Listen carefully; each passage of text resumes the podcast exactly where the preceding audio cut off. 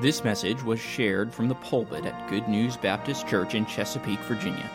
For more information, visit us online at goodnewsbaptist.org.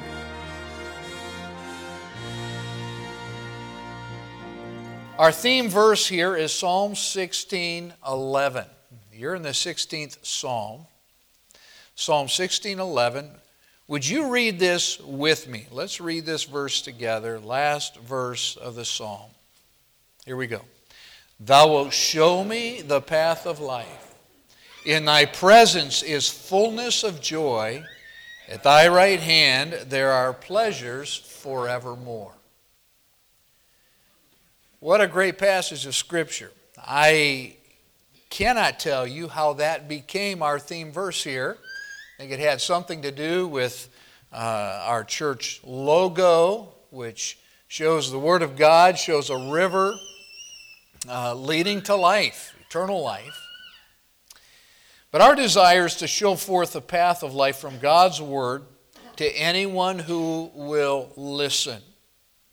However, we need to understand that verse 11 concludes one of the greatest messianic psalms in the Psalter. And today, in our preparation for the Lord's table, we're going to learn why that is so. Why it's one of the greatest uh, messianic psalms. This message will conclude the series that we've been in during our Lord's table celebrations, which was interrupted by uh, COVID. Uh, so it goes back a while. But the name of the series is Old Testament Predictions of Calvary. All through your Old Testament, it predicts what Christ was going to do and his finished work. And so this morning, we're going to look at the eighth prediction David predicting Messiah's resurrection. Imagine that. David's prediction of Messiah's resurrection. Now, notice in chapter 16, or the 16th Psalm, the verse 1 begins with a miktam, miktam of David. All right, you can pronounce that and practice that later. Many of these Psalms will have these introductory comments, and you ought to take time to study why they're there. All right? The Hebrew word miktam means to stamp, or it refers to an engraving. In this case, an engraving, a stamp of David. Now, the Septuagint is the Greek translation of the Old Testament. It's always interesting to look back at the Septuagint to see how they translated. And by the way, the Septuagint is part of God's preservation of His Word. You say, Preacher, how do you know that? Because Jesus quoted the Septuagint. All right? And so, how did the Septuagint translate this? Well, here's what it says a straight sculpture of David. A straight sculpture of David, implying that what follows in the psalm was so excellent and important that David may have had it, car- had it carved on a pillar so everyone would remember.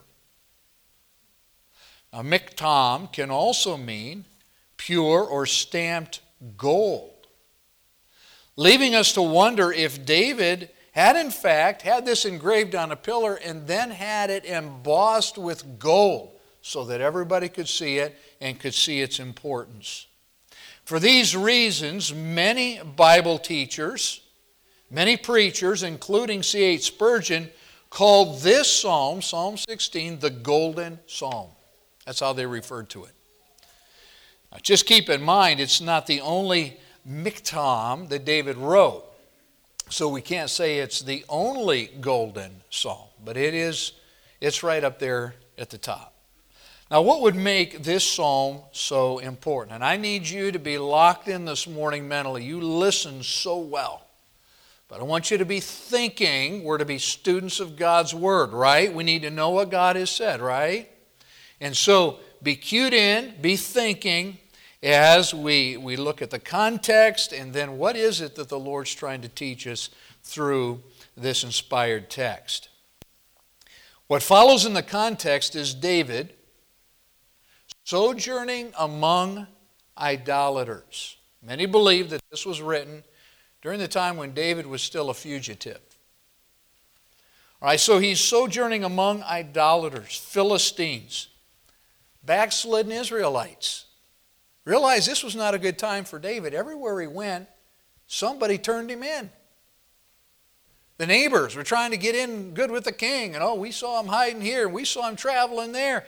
He couldn't go anywhere without somebody turning him in. He couldn't even go to the priests without somebody turning him in. So he has to hide in his own country because of persecution, mainly the king's, King Saul's. So he cries to God for help. He declares his disdain for idolatry and his desire to once again live among God's people. Now that's verses 1 to 4. Let's take a closer look. Verse 1 Preserve me. He's saying to the Lord, Keep me, sustain me, O God. For in thee do I put my trust. Understand that this is a cry of feeble humanity. Yeah, David had a small army, but what was that against the king's army? And a nation that seemed to have turned against him. All right? A feeble cry. Verse 2 O my soul, thou hast said unto the Lord, Thou art my Lord. My goodness extends not to thee. And what he's saying there is, My goodness is nothing apart from you. So he recognizes that. Apart from you, Lord, I'm nothing. Verse 3 But as for the saints that are in the earth, and to the excellent, now the excellent are those who have consecrated themselves to God. These are noble because they're willing to obey what God has said, like David. Okay? In whom, speaking of them, is all my delight. David delighted in those people. He had a heart for those people. Remember, David says this in verse 3 because of the contrast now that he's going to make in verse 4. Remember those idolaters that I mentioned to you? Look at verse 4. Their sorrow shall be multiplied that hasten after another God. Now, that hastening after, that Hebrew word means to give gifts to.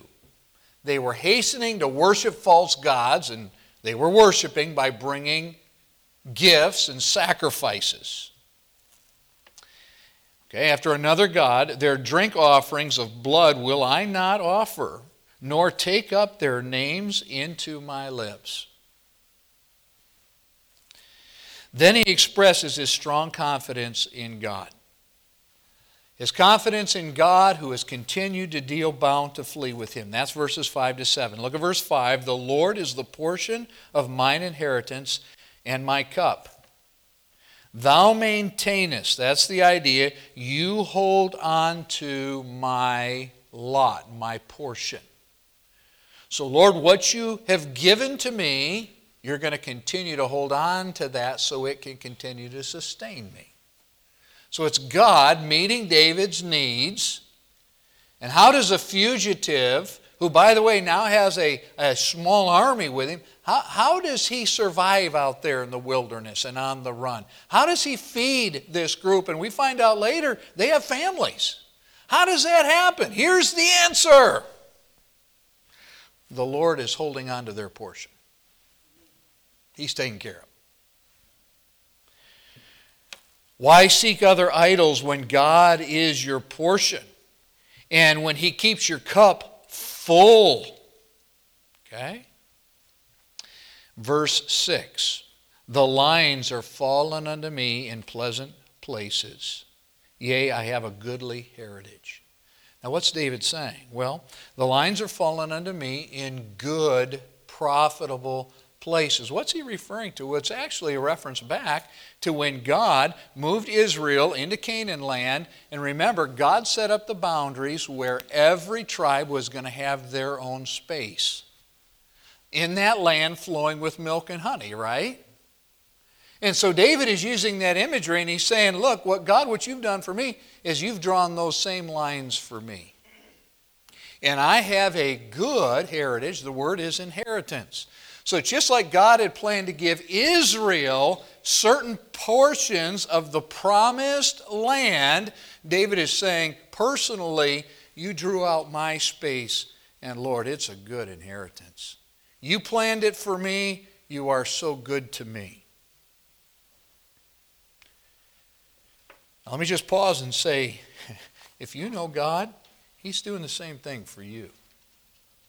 That's why Thanksgiving is important because sometimes we just need to pause and give thanks for all that God's doing. Your flesh wants to focus on all the things you think He's not doing.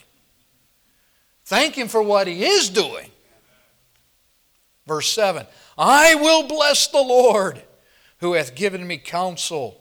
My reins, there's a reference to his heart, heart directed by God. My heart also instructs me in the night seasons. What's the night a reference to? Dark, quiet. I don't know about you, but that's when I'm most familiar with the noises is at night when it's quiet. The same time that danger lurks. And he says, Your heart directs me in those seasons, those night times. So, what makes this psalm so golden is that David's words about his life's journey not only express God's care for him, but listen carefully. Now, this is so important about this psalm. These could have been, and I'm going to put my neck out here a little bit, along with a lot of good company when you study uh, what commentators have said about this psalm. But these could have been and may have been the very words of our Savior that he prayed to the Father. So let's go back and let's review this text and let's think about these words as if Jesus is praying them. And I'm going to give some commentary, I'm going to give some thought based on what you know from Scripture that may in fact show us that these are the very things that Jesus prayed during his ministry and especially during the week of his passion. Preserve me, keep me, sustain me, O God, for in thee do I put my trust. Remember that whatever Jesus did, he did through the power of the Spirit, looking unto the Father. He's trusting him. O my soul, thou hast said unto the Lord, Thou art my Lord. My goodness extends not to thee. My goodness is nothing apart from you. You say, okay, preacher, that's where I have to throw on the brakes because he's Jesus, he's God. Yeah, but let me remind you of something. When he walked on this earth, that's not what he promoted. In fact, there's one day where a man says to him, You're a good teacher. And what's Jesus' response? There is, why call you me good? There's no one good but God. Now, we know he was the perfect Savior and God. But his mindset was only the Father's good. Verse 3 But as for the saints that are in the earth, to the excellent, again, those who follow Scripture, obey Scripture, and whom is all my delight. How much did Jesus talk about his disciples as being his sheep and other sheep of the fold that he, the Father was going to give to him? Where was his heart? He loved everybody. Oh, but he loved those disciples. Their sorrow shall be multiplied that hasten after another God.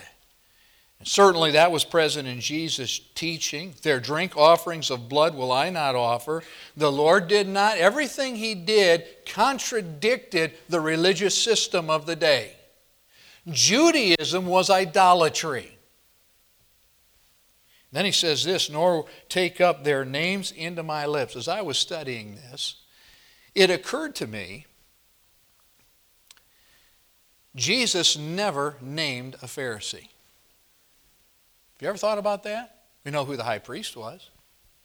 He never named a Pharisee except for two who ultimately believed on him a fellow named Nicodemus, and then a fellow named Saul of Tarsus who became Paul. If they did not believe, guess what? He did not take their names up in his lips. Wow. The Lord is the portion of mine inheritance and my cup. Thou holds my lot, my portion. Question Did the Father take care of the Son while he journeyed on this earth? Sure, he did. Sure, he did. The lines are fallen unto me in pleasant places. Yea, I have a goodly inheritance. And remember that what Jesus did for the joy that was set before him, what the Father was going to give to him. And by the way, I, I stop here and I look out at you. You're the inheritance. Who, for the joy that was set before him, he endured the cross, despising the shame, and is set down at the right hand of the Father. By the way, that reference to the right hand will come up in a little bit. And it will thrill you when you see, when you start connecting those dots. He goes on I have set the Lord always before me because he is at my right hand. Unfailing presence. The Father was with him. There's only one time that the Father turned his back on him. Listen carefully. It's the time that Jesus looked like you and me, and Jesus and God looked the other way. You ever thought about that? Jesus, the God man, sinless man, he and the Father had perfect communion, fellowship.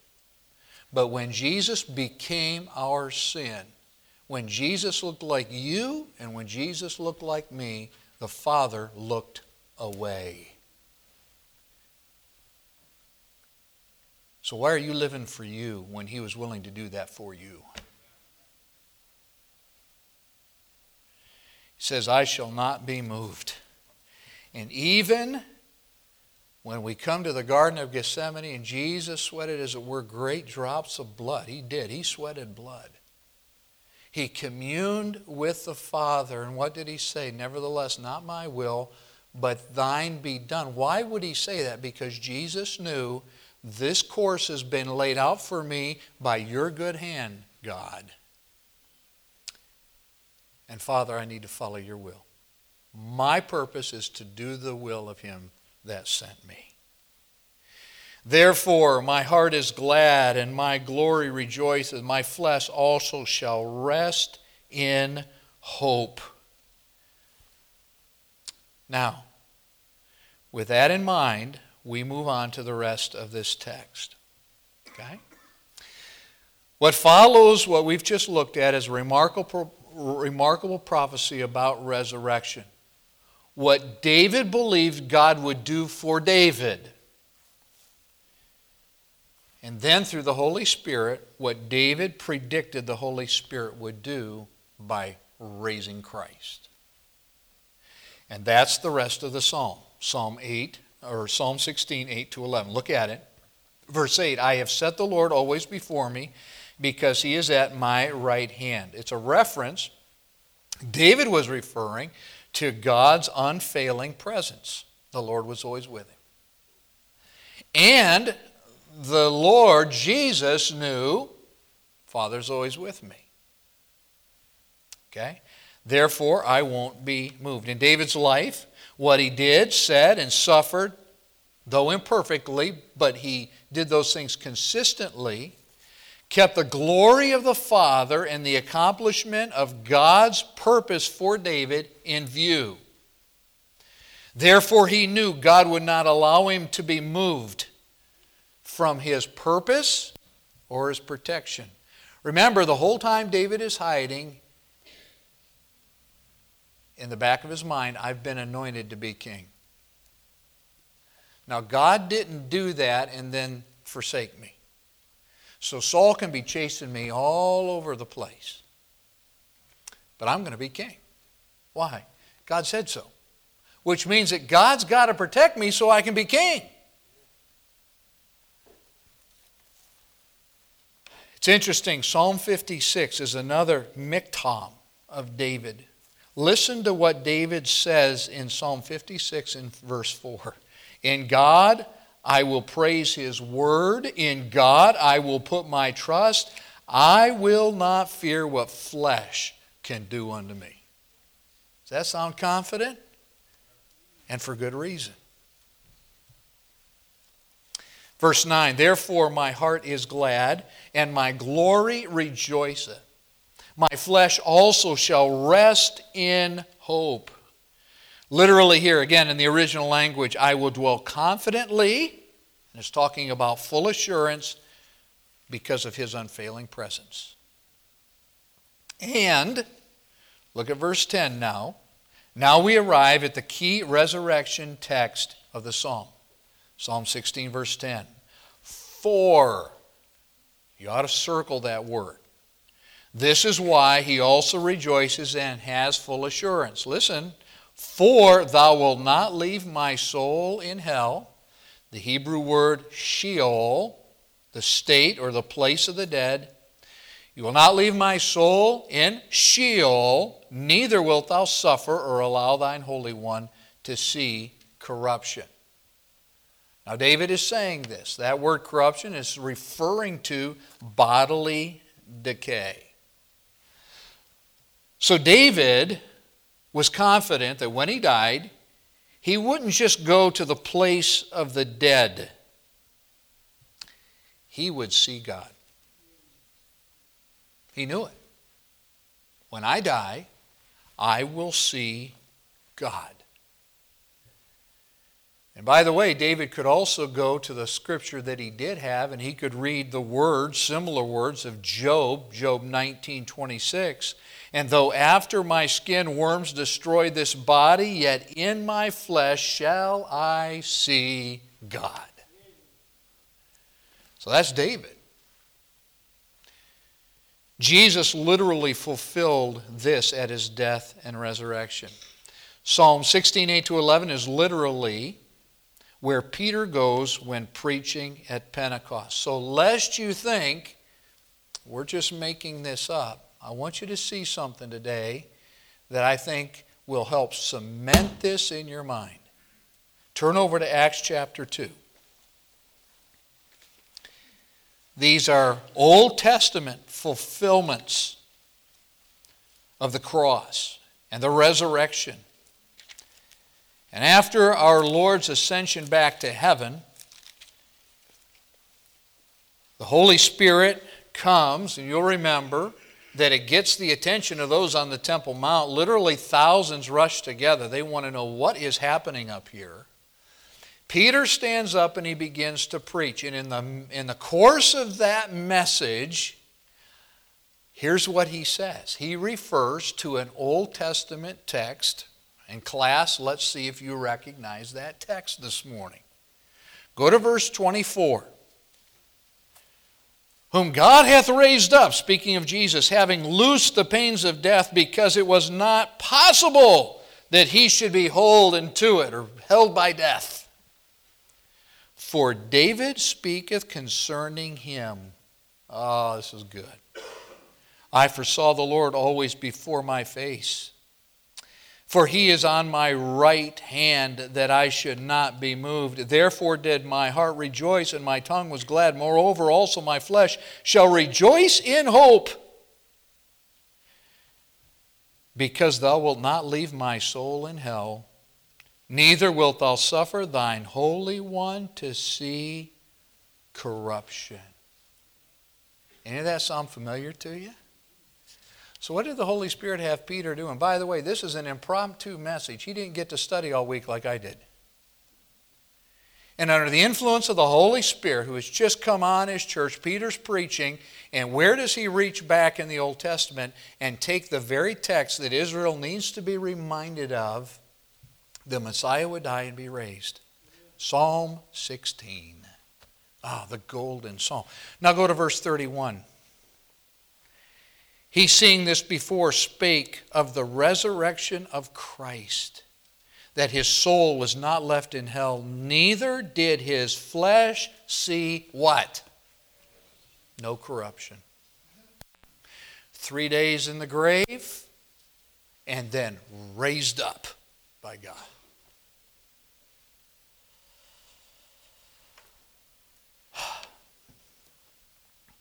Also, because Jesus is fully man, at his death, he descended first into the lower, lower parts of the earth before he ascended up far above all prince, all heavens that he might fill all things, fulfill all things. Say, Pastor, where are you quoting? What, what passage is that? Well, Paul is talking about this very thing over in Ephesians 4 9 and 10. I hope you'll mark it down. Verse 8 tells us uh, that when he led captivity captive, okay, bringing to he- back in Ephesians 4, bringing to heaven the Old Testament saints, including David, whose sins had been covered but not cleansed by Christ's finished work, at that point, Jesus led captivity captive into heaven. So, the fulfillment of Scripture, however, is that Jesus' body was in the tomb only three days and did not experience bodily decay.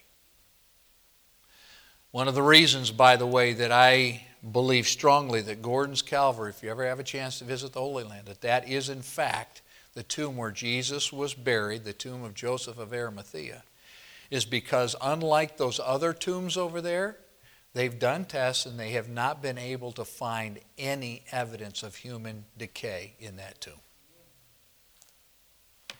And what is the summation of David's life and Jesus' life and the life of everyone who will put their faith in Christ's atoning work? It's verse 11. Look at it. Thou wilt show me the path of life. God showed David the path of life.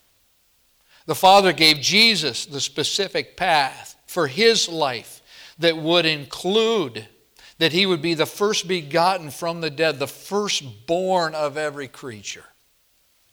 Through his death and resurrection, he secured our cleansing and eternal life so that all the believers in Messiah from all ages might experience the rest of Psalm 16:11. That's why I'm so glad that it is our theme verse here as a church.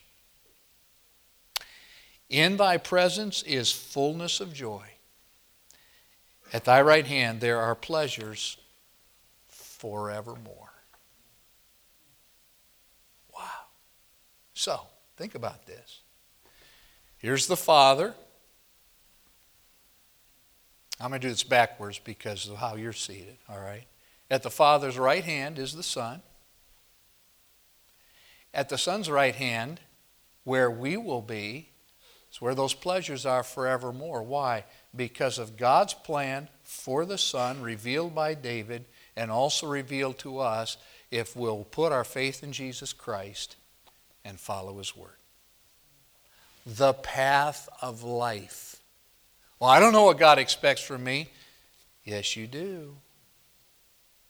And as you begin to obey what God has said here, when it comes to the nuances of His will, those specific areas, He's going to show you that too. If you're floundering to know what God has, has for your life, the simple answer is just continue to be faithful and true to what God has said now, and He's going to lead you. All things do work together for good of those that love God and are called to His purpose. You can trust Him. Oh, what a God we serve. So, fellow Christian, would you agree with me that Psalm 16 is indeed a golden psalm? It's golden. Maybe we ought to have it inscribed around here on a pillar. We don't have any pillars, but we might have to get one. This is good. David's prediction of Messiah's resurrection gives an absolute confidence as we follow God's will now with full joy. You can have that joy now. We have no reason not to be joyful. And as we anticipate the pleasures at Christ's right hand that we'll enjoy forevermore. You don't need to doubt him. You don't need to wonder. Don't let circumstances determine your view of God. Let Psalm 16 and other passages determine that. He's faithful. And He's your risen Lord.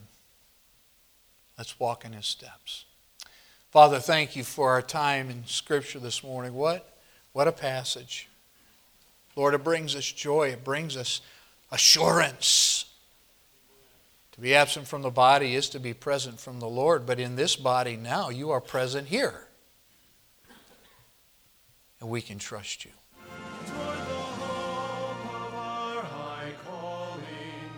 toward the Thank you for listening. If you have questions about your relationship with God, or you would like to know more about the ministry of Good News Baptist Church, please visit us online at goodnewsbaptist.org or call us at 757 488 3241. We encourage you to share this message with others. We trust your heart was challenged as you listened, and God's Word has had an impact on your life, as together we strive to show forth the path of life.